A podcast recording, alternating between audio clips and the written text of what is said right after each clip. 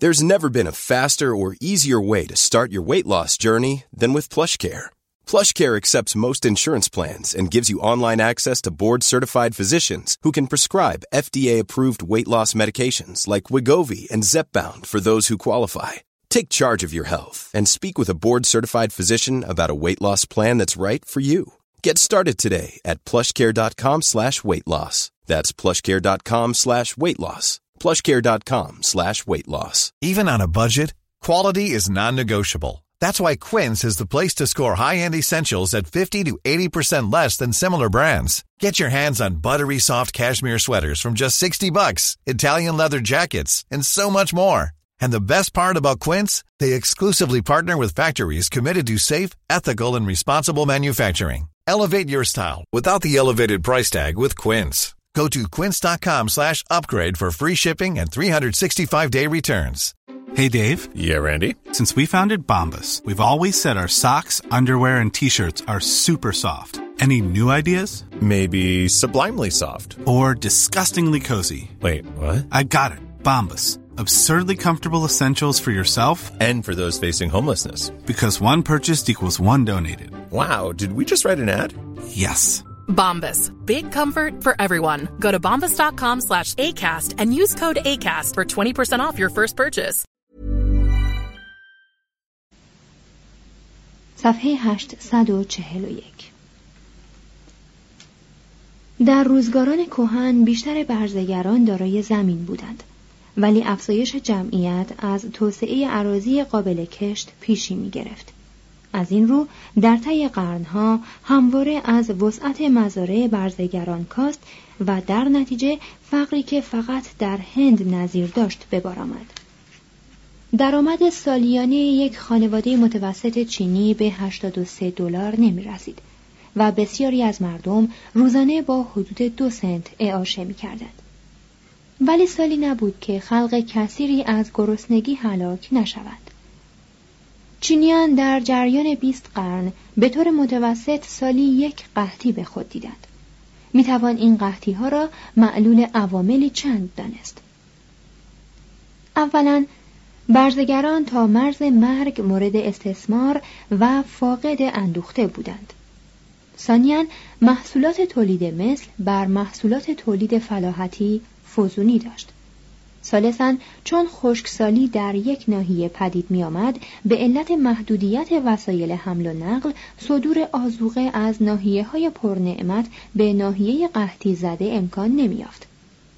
عامل دیگری که همانند ظلم مالکان و اجحاف باجگیران برزگران را از هستی ساقط می کرد تقیان رودها بود. رود هوانگ هو که چینیان آن را بدبختی چین مینامند گاه به گاه از مسیر خود منحرف می‌شد صدها دهکده را به زیر آب می برد و صدها کشتزار دوردست را دچار بیابی و خشکسالی می گردانید. برزگران این نکبتها را با طاقت و سرسختی میپذیرفتند و مثلی زبان زده آنان بود. آنچه آدم در این زندگی گذران لازم دارد یک کلاه و یک کاسه برنج است. سخت کار می کردند اما تندکار نبودند. ماشین های دقیق و پیچیده امروزی را که انسان را به شتاب وامی دارد و با صدا و خطر و سرعت خود به اعصاب او گزند میرساند در اختیار نداشتند. برزگران در همه ایام هفته به کار می پرداختند. فقط در جشنهایی مانند جشن سال نو و جشن فانوس مجال استراحت میافتند و به سایر ایام تیره سال رنگ و شور میبخشیدند هنگامی که زمستان چهره عبوس خود را پنهان می کرد و زمین های برف خورده در زیر باران های بهار نرم می گردید، برزگران بار دیگر برای کشتکاری به مزارع کوچک خود می شتافتند و ترانه های پر امیدی را که از گذشته های دوردست فراموش شده به ارث برده بودند سرخوشانه سر می دادند. صفحه 842 دو فروشگاه ها کارهای دستی ابریشم کارخانه ها اصناف باربران راه ها و ترعه ها بازرگانان پول و برگ اعتبار سکه ها تورم پول کاغذی تا سده هجدهم که اروپا به صورتی صنعتی درآمد هیچ سرزمینی از لحاظ صناعت به پای چین نمی رسید. هرچه در تاریخ چین به عقب رویم باز در خانه ها بازار صنایع دستی و در شهرها بازار تجارت را گرم می بینیم. صنایع اصلی پارچه بافی و ابریشم سازی بودند و هر دو به دست زنان در کلبه ها یا کارگاه ها اداره می شدند. بافتن قماش ابریشمین از فنون دیرین چین بود و حتی در هزاره دوم قبل از میلاد رونق داشت. توضیح هاشیه دنیای کلاسیک یعنی یونان و روم در اعثار قدیم از پیله کرمهای ابریشم وحشی نخ میتابید ولی اروپا فن پرورش کرم ابریشم و تهیه پارچه های ابریشمین را در 552 میلادی به وساطت راهبان نستوری از چین فرا گرفت. این فن در قرن دوازدهم از قسطنطنیه به سیسیل و در سده پانزدهم به انگلیس رسید. ادامه متن چینیان با برگ توت کرم ابریشم را تغذیه می کردند و نتایجی شگفت به دست می آوردند. به برکت مواد غذایی برگ توت 700 هزار کرم ابریشم به وزن یک پوند برابر 453 گرم پس از 42 روز وزنی برابر 9500 پوند میافتند. کرم پروران کرمها را در چادرهای کوچک حسیری قرار می‌دادند تا در کناره های آن پیله بتنند. سپس پیله های ابریشم را در آب جوش میانداختند و ابریشم را از آنها جدا می کردند و میتابیدند و سرانجام با نخ ابریشم ماهرانه برای ثروتمندان جهان انواع لباس و فرشینه و پارچه های مزین و گرانبها می ساختند.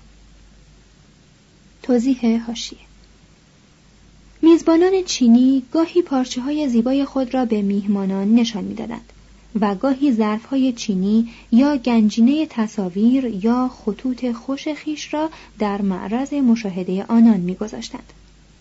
ادامه متن اما آنان که کرم ابریشم میپروردند و پارچه های ابریشمین میبافتند خود جامعه پنبهای بر تن داشتند قرنها قبل از میلاد محصولات ابریشم که در خانه ها فراهم می آمد در دکانهای شهرهای چین به فروش می رسید. در نتیجه حتی در 300 قبل از میلاد در شهرها اصنافی مرکب از کارگران و کارفرمایان به وجود آمد. بر اثر ازدیاد دکانها شهرها از کسانی که دستن در کار صناعت ابریشم بودند پر شد و چین در عصر قبلای آن از لحاظ صنعت با اروپای قرن هجدهم برابری کرد مارکوپولو می نویسد برای هر صنعتی هزار کارگاه وجود دارد و عده کارگران هر کارگاه به ده یا پانزده یا بیست و در مواردی به چهل می رسد. صاحبان توانگر این دکه ها خود دست به کار نمی‌زنند بلکه برعکس با قیافه های آراسته به خود نمایی می پردازند. این اصناف مانند سازمان های منظم صنعتی امروزی رقابت را محدود می ساختند و دستمزدها و ساعات کار و قیمتها را تنظیم می کردند و گاهی برای جلوگیری از پایین آمدن قیمتها مانع توسعه تولید می شدند. می توان گفت که محافظه کاری اصناف و مطابعت آنان از پیشینیان انقلاب صنعتی چین را که تنها در این اواخر بر اثر گسستن همه قیود کهن در گرفت مدتها به عقب انداخت و علم را از پیشرفت باز داشت. اصناف از اختیارات فراوانی که مردم مغرور مغرب زمین روزگاری به دولت واگذاردند برخوردار بودند. چنان که برای خود قوانینی وضع کردند و منصفانه به موقع اجرا گذاشتند و به قصد حل و فصل اختلاف کارگران و کارفرمایان و تقلیل اعتصابها هیئت‌های مرکب از دو عده متساوی از نمایندگان کارگران و کارفرمایان تشکیل می‌دادند و به رفع مشکلات میگماردند بر روی هم اصناف چینی دستگاه های مستقل و خودمختاری برای رتق و فتق امور صناعت شمرده می شدند. و چینیان در پرتوی آنها توانستند برخلاف ما نظریه اقتصاد بیبندوبار را از پیوند با اقتصاد متمرکز دولتی بر کنار نگاه دارند. این سازمان های سنفی تنها به بازرگانان و صاحبان صنایع و کارگران اختصاص نداشتند بلکه پیشوران افتاده تری از قبیل سلمانی و باربر و آشپز را هم در بر می گرفتند. حتی گدایان میان خیش اخوتی داشتند و از مقررات سازمان خود سخت فرمان می بردند. اقلیت کوچکی از کارگران شهری برده بودند و در تمام عمر یا سالیان معین در خدمت خداوندان خود به سر می بردند و معمولا به کارهای خانگی می پرداختند. دختران و یتیمان را در مواقع قحط و قلا به سکه چند می فروختند و پدران در همه حال حق فروش دختران خود را داشتند. اما چین در زمینه بردگی هیچگاه به پایه یونان و روم نرسید. اکثر کارگران افرادی آزاد یا اعضای سازمانهای سنفی بودند. بیشتر برزگران برای خود زمینی داشتند و در اجتماعات روستایی که چندان زیر نفوذ حکومت مرکزی نبود خودگردانی می‌کردند. کالاها بر پشت انسان حمل می‌شد. باربران بردبار تخت روانها را بر شانه های مجروح و پینه بسته خود می نهادند و به این سو و آن سو می بردند یا چوبی بر پشت گردن می گذاشتند و بارها یا های سنگین را به دو طرف آن می آویختند و حمل می کردند. گاری ها را به وسیله خر یا آدم می کشیدند. بهای آدم به قدری نازل بود که استفاده از دامها و وسایل ماشینی مغرون به صرفه نبود. و سادگی وسایل حمل و نقل ابتدایی هم توسعه و اصلاح جاده ها را ایجاب نمی کرد.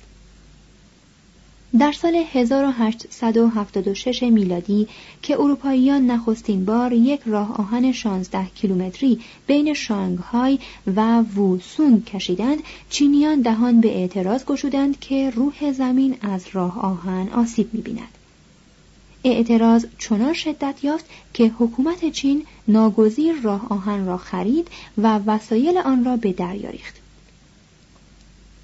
در عصر شی هوانگتی و قبل آن شاهراه های سنگفرش که اکنون فقط آثار آنها بجا مانده است ساخته شد.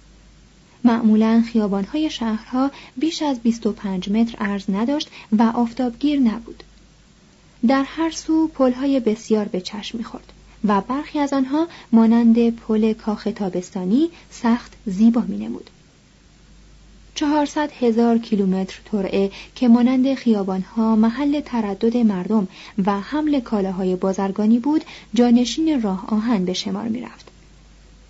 ترعه بزرگ که در سال 300 میلادی بین هانگ چو و تی ینتسین کشیده شد و در عصر قبلای قاان پایان پذیرفت دارای 1050 کیلومتر درازا بود و هیچ یک از شاهکارهای مهندسی چین جز دیوار بزرگ از حیث عظمت به گرد آن نمی رسد. زورقهای بسیار روی رودها رفت و آمد می کردند. و نه تنها وسیله حمل و نقل ارزانی محسوب می شدند بلکه هزاران هزار بی خانمان را در خود خانه می دادند. چینیان به بازرگانی رغبت فراوان دارند و ساعات متمادی را به داد و ستد می گذرانند. از نظر جامعه بازرگانی کاری پست است و فقفورهای دودمان هان بر درآمد تاجران خراج عظیم بستند.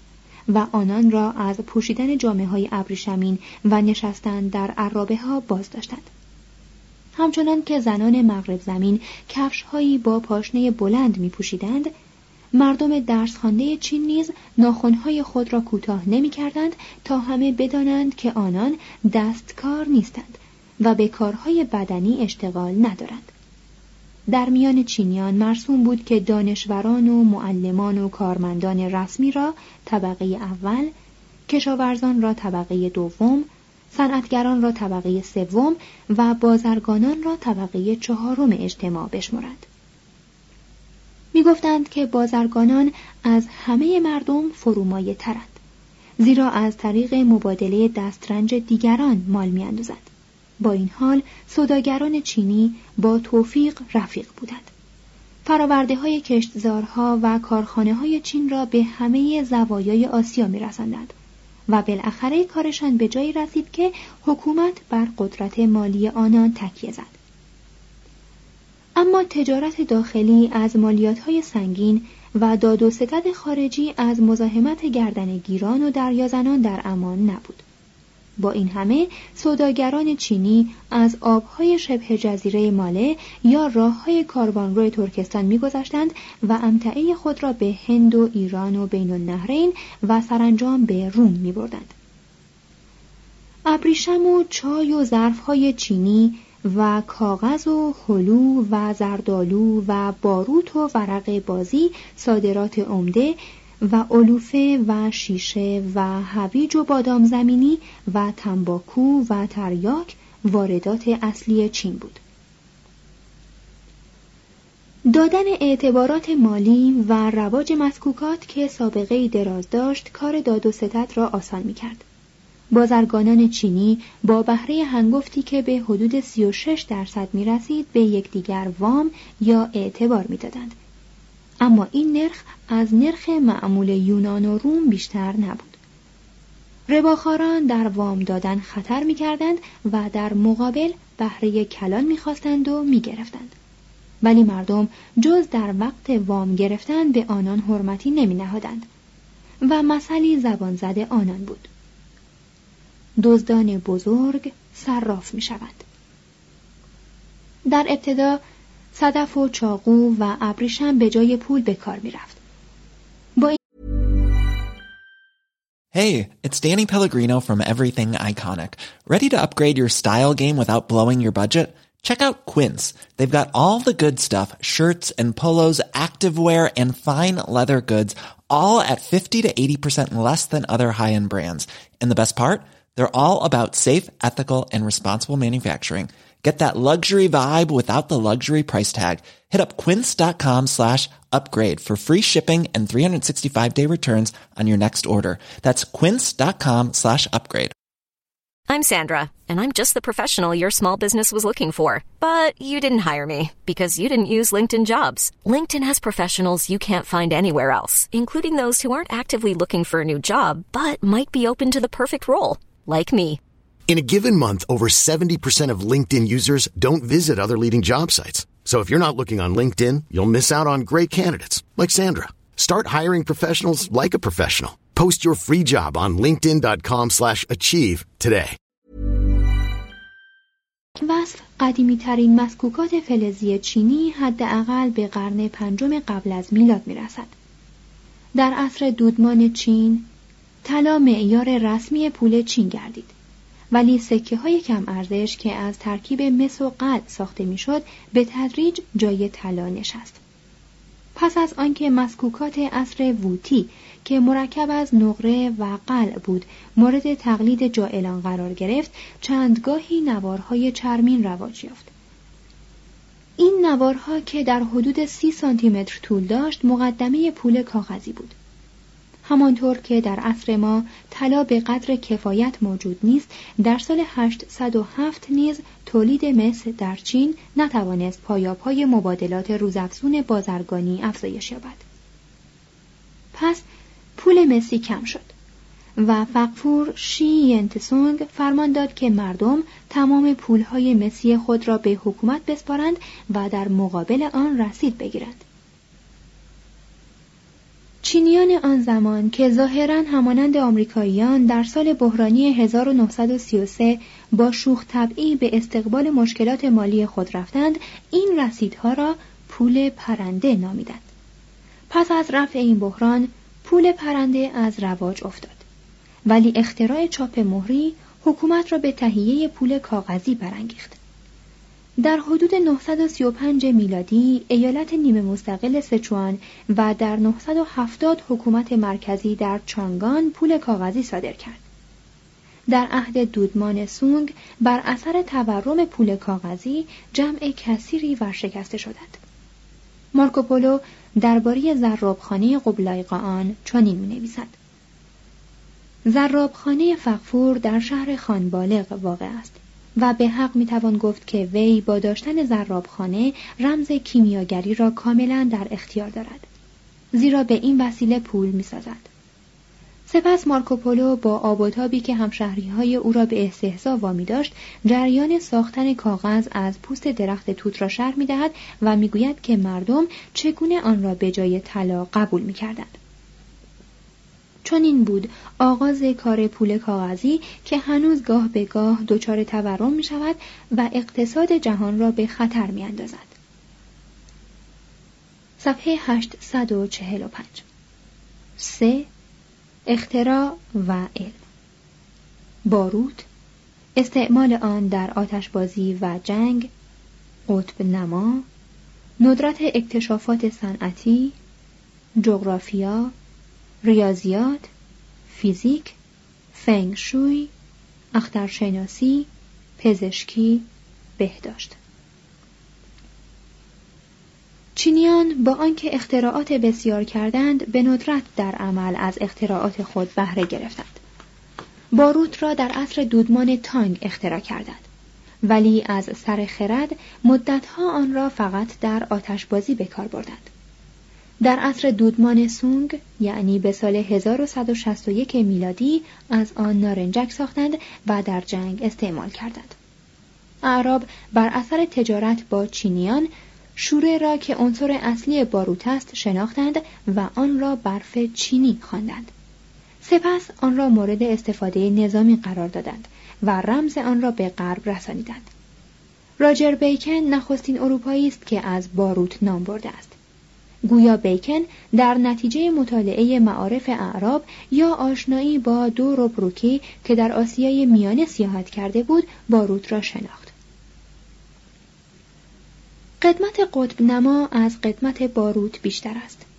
اگر بتوان سخن مورخان چینی را باور داشت در عصر سلطنت فقفور چنگ وانگ یعنی سالهای 1115 تا 1078 قبل از میلاد امیر چو به قصد راهنمایی فرستادگان کشورهای بیگانه که به مملکت خود باز میگشتند قطب نما را اختراع کرد.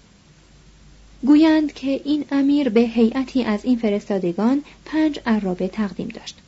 همه مجهز به سوزنی رو به جنوب. احتمال بسیار می رود که چینیان باستان خواص مغناطیسی سنگ آهنربا را شناخته باشند ولی مسلما این سنگ فقط برای تعیین جهت ساختمانهای معابد استعمال می شد.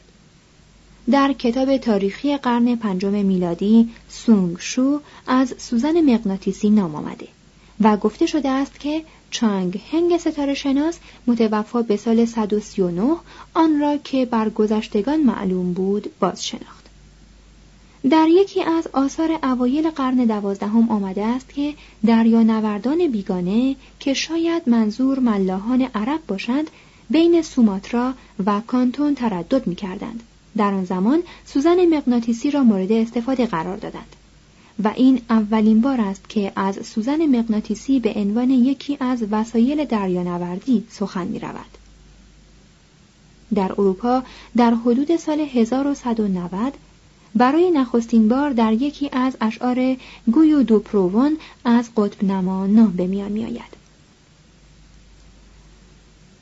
با وجود قطب نما و باروت و کاغذ و ابریشم و چاپ و ظرفهای چینی باز نمی‌توان چینیان را مردمی صنعتگر و مخترع شمرد در هنر مبتکر بودند و آثاری که از حیث ظرافت و کمال در اعثار و اقالیم دیگر نظیر نداشت به وجود آوردند.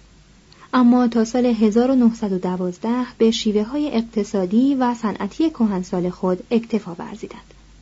اینان نسبت به افزارها و دستگاه هایی که سرعت کار انسان را به صورتی سرسام‌آور بالا برده و نیمی از مردم را ثروتمند و نیمی دیگر را از کار بیکار گردانیده است به دیده حقارت مینگریستند. چینیان یکی از اولین اقوامی بودند که زغال سنگ را برای سوخت به کار بردند با آنکه در گذشته های دور و حتی در 122 قبل از میلاد آن را به مقدار کم استخراج می کردند برای بهبود و تسهیل کار رنجبران کانها هیچ وسیله تعبیه نکردند و بیشتر منابع معدنی را دست نخورده گذاشتند.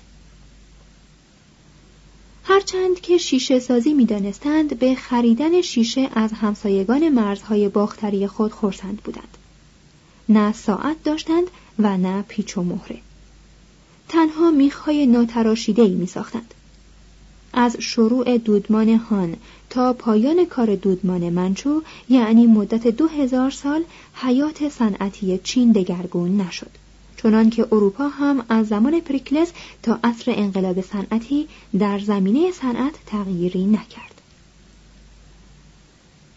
چین حکومت آرام و بیدقدقه صنعت و فرهنگ قدیم را بر رشد حراسانگیز و مهیج علم و حکومت پول ترجیح داده و کمتر در ترقی فنون مادی زندگی کوشیده است. چینیان دو قرن قبل از میلاد کتابهای گرانبها درباره کشاورزی و پرورش کرم ابریشم نوشتند و در جغرافیا بسیار پیش رفتند. ریاضیدان چانگ تسانگ متوفا به سال 152 قبل از میلاد که عمرش از صد گذشت کتابی درباره جبر و هندسه از خود باقی گذاشت تا جایی که ما می‌دانیم مفهوم کمیت منفی برای اولین بار در این کتاب آمده است تسوچونگ چیه ارزش صحیح عدد پی را تا شش رقم اعشاری محاسبه و مغناطیس یا سوزن جنوب نما را اصلاح کرد و به قولی برای ساختن اشیاء خودرو دست به آزمایش هایی زد. چانگ هنگ در سال 132 میلادی زلزله نگار ساخت. توضیح هاشیه دستگاه او شامل هشت اجدهای مسین بود که در اطراف کاسه روی فنرهای ظریف مستقر بودند. هر اجدها گویی مسین در دهان داشت و در میان کاسه وزقی با دهان باز استوار شده بود. هنگام زلزله اجدهایی که به راستای زلزله نزدیکتر بود از دهان خود گوی مسین را به دهان وزق میانداخت یک بار یکی از اجدهاهای دستگاه گوی خود را به دهان یک وزق افکند ولی زلزله روی نداد.